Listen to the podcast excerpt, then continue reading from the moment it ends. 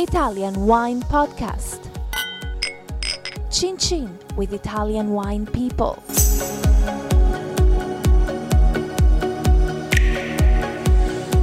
Hello, you're listening to the Italian Wine Podcast with me, Monty Waldin, and today's guest is Carlo Franchetti. Carlo, I'm going to let you explain exactly what you do in wine in Tuscany. Okay, well, thank you for having me, Monty. It's a pleasure to be here. As you know, I wear many hats, but uh, my main hat is uh, marketing manager of uh, Tenuta di Trinoro, which is our, our winemaking estate in Tuscany, in Valdorcia, not too far south from uh, Montalcino, just to put the, the place in context. I also look after our other winery, which is called uh, Passo Pisciaro in Sicily, and uh, I've recently become a, a, a, winemaker myself with a Pinot Noir project in Tuscany, very nearby Tenuta di Trinoro. So, so how, how uh, your, your, vineyard in the the Valdorcia is the Orcia Valley, made famous in the Gladiator film. A lot of filming done in the Orcia Valley. Sexy shots of Russell Crowe standing in fields of barley, right? Uh, but you're a little bit higher up than that, aren't you? Yes, I'm actually with my Pinot Noir. I'm not in Valdorcia. Tenuta di Trinoro is in Valdorcia. I'm up on a hill, basically on a ridge, on a ridge line that separates the very southern part of Tuscany from Umbria. I almost straddle the border with Umbria. Okay, so that must be quite a cool spot, right? It is. It is. It's high up. The top of the ridge is 800 meters of altitude. The vineyards that I've planted are at 650 meters. I'm looking to plant some more at uh, 700 meters and on uh, on the north side of the hill where I am. At the moment, I'm on the south side. I'm pretty happy with the results I'm getting, but I think I can get even more finesse and elegance by moving further higher up on the north side. What is it about your family that always wants to push everything to the extreme? Well, you know, uh, the world is awash with lots of wine. Uh, I think, you know, especially if you're a small producer, uh, you want to make something special. And to make something special, you got to push the limits. You can't make something that everybody does. Otherwise, you're dead from moment one. And also,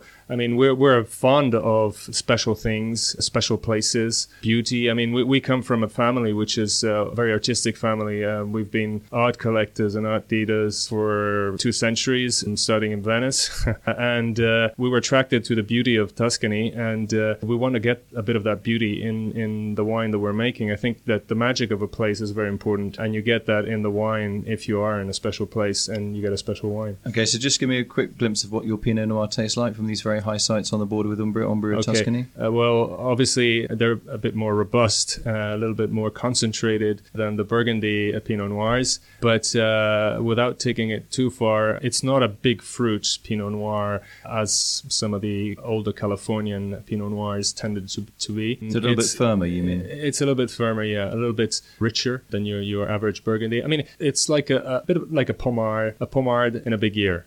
okay, so let's go back to uh, the original estate that your family founded was the Tenuta di Trinoro. That's tell right. Little, tell me a little bit about the history okay. and how you got involved with the rest of the family. Tenuta di Trinoro, let's say, take a step, step back, was is the brainchild of my cousin Andrea Franchetti. He really started the wine business, the family wine business, back in the early 90s. Uh, he started out as a wine importer, an importer of top French Bordeaux wines, his passion, and top Italian wines in New York. This was in the 80s. And it was a very exciting moment because it was a, period in which Italian the Super Tuscans were becoming famous, and uh, everybody was talking about them. And uh, like Sassicaia, Sassicaia, that's right, Masseto, Tignanello, Ornellaia was just starting. So, uh, but but basically, what that meant was that uh, finally Bordeaux grapes grown in Italy were gaining acceptance on the international market, and uh, that was good news for Andrea because uh, his big love is for Bordeaux, and so he had this fantastic estate in Valdorcia, Tenuta di Trinoro, which has very similar conditions to Montalcino Montalcino. We're just uh, 50 kilometers south of Montalcino. So very similar microclimate and very similar soil conditions to Montalcino. And Andrea figured that uh, he could, uh, he, he, would probably make a, a, very interesting Bordeaux blend in that area. It's a very isolated estate, isn't it? To get there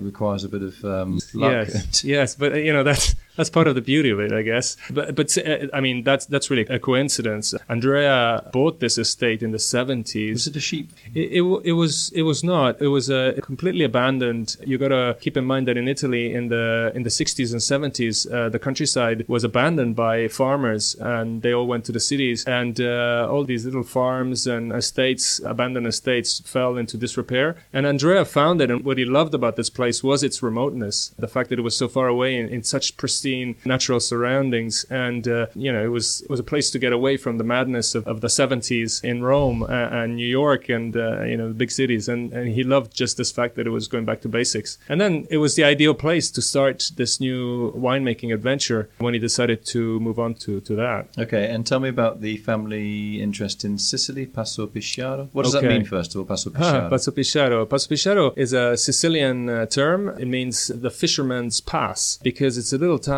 high up on Etna at about 800 meters of elevation. And that's as far up the mountain as the fish seller would go. And so it was known as the fish seller's pass, the Passo del Pisciaro, del Pesciaro, fish seller. Andrea's always been very fond of Sicily. Uh, he would go and spend time there in the summer, spend holidays there. On one of his uh, trips around exploring the countryside of uh, Sicily, he- ended up uh, at Passo Pisciaro and discovered an incredible place with incredible wine making potential. And uh, he saw all these century old uh, vineyards abandoned to themselves, which were just being kept alive by uh, local farmers for making local wine. And he saw this as an incredible opportunity to start a new wine adventure with century old vineyards. This was in 2000, so very, very recently. And uh, to find uh, those conditions, and of course, everybody was willing to sell because they thought uh, only a crazy man would want to buy these old vineyards, which for them were, ri- were ripe to be taken out and replaced. because and they, they couldn't have, they couldn't sell the wine, right? they Uh, weren't making any money, or they were they didn't understand the potential. I think they didn't know any better. Basically, what had happened that was an area that had a long tradition and history of winemaking that dates back to several centuries. And in fact, if you go there, you see all the rema- you see these wine cellars, fantastic these these uh, bagli, and it's full of them. And now obviously they're all being bought up and restored, but they're the testament of a glorious past.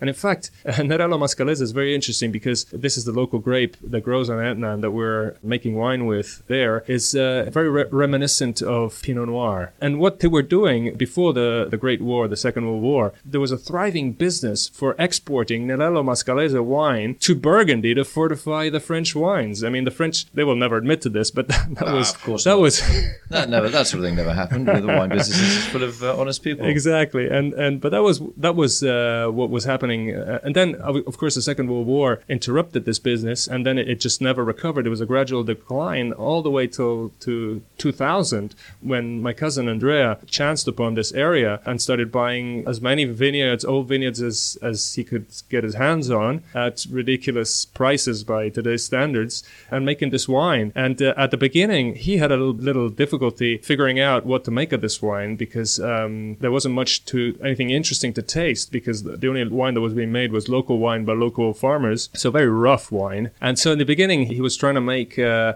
kind of a super Sicilian, uh, you know, the the, the equivalent of a super Tuscan. Tuscan in, in in Sicily. But after a couple of years of trying to do that, he figured out that he was going the wrong way, and instead, you know, this was not a, a grape that was fit for making that super concentrated, super rich, structured wine. And uh, he he realized that he was barking up the wrong tree and changed directions, went the Burgundy way, and the rest is you know history.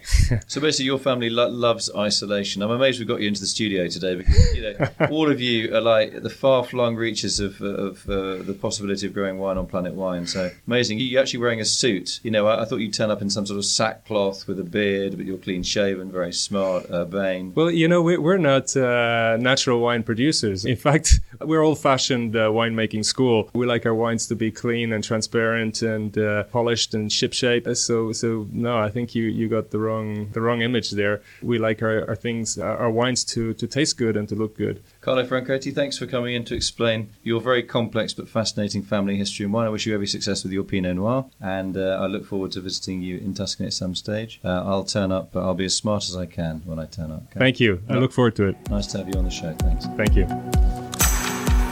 Follow us at Italian Wine Podcast on Facebook.